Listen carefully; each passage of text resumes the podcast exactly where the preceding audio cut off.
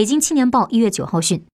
北京住房公积金管理中心八号发布公告自二零二零年一月十号起职工办理住房公积金提取业务时不再提交纸质申请表改为职工本人书面授权承诺。新增的十一个服务事项可通过网上业务系统申请并办结。公告还扩大了业务提取办理主体首次提出北京区域内购房提公积金申请人可自行办理。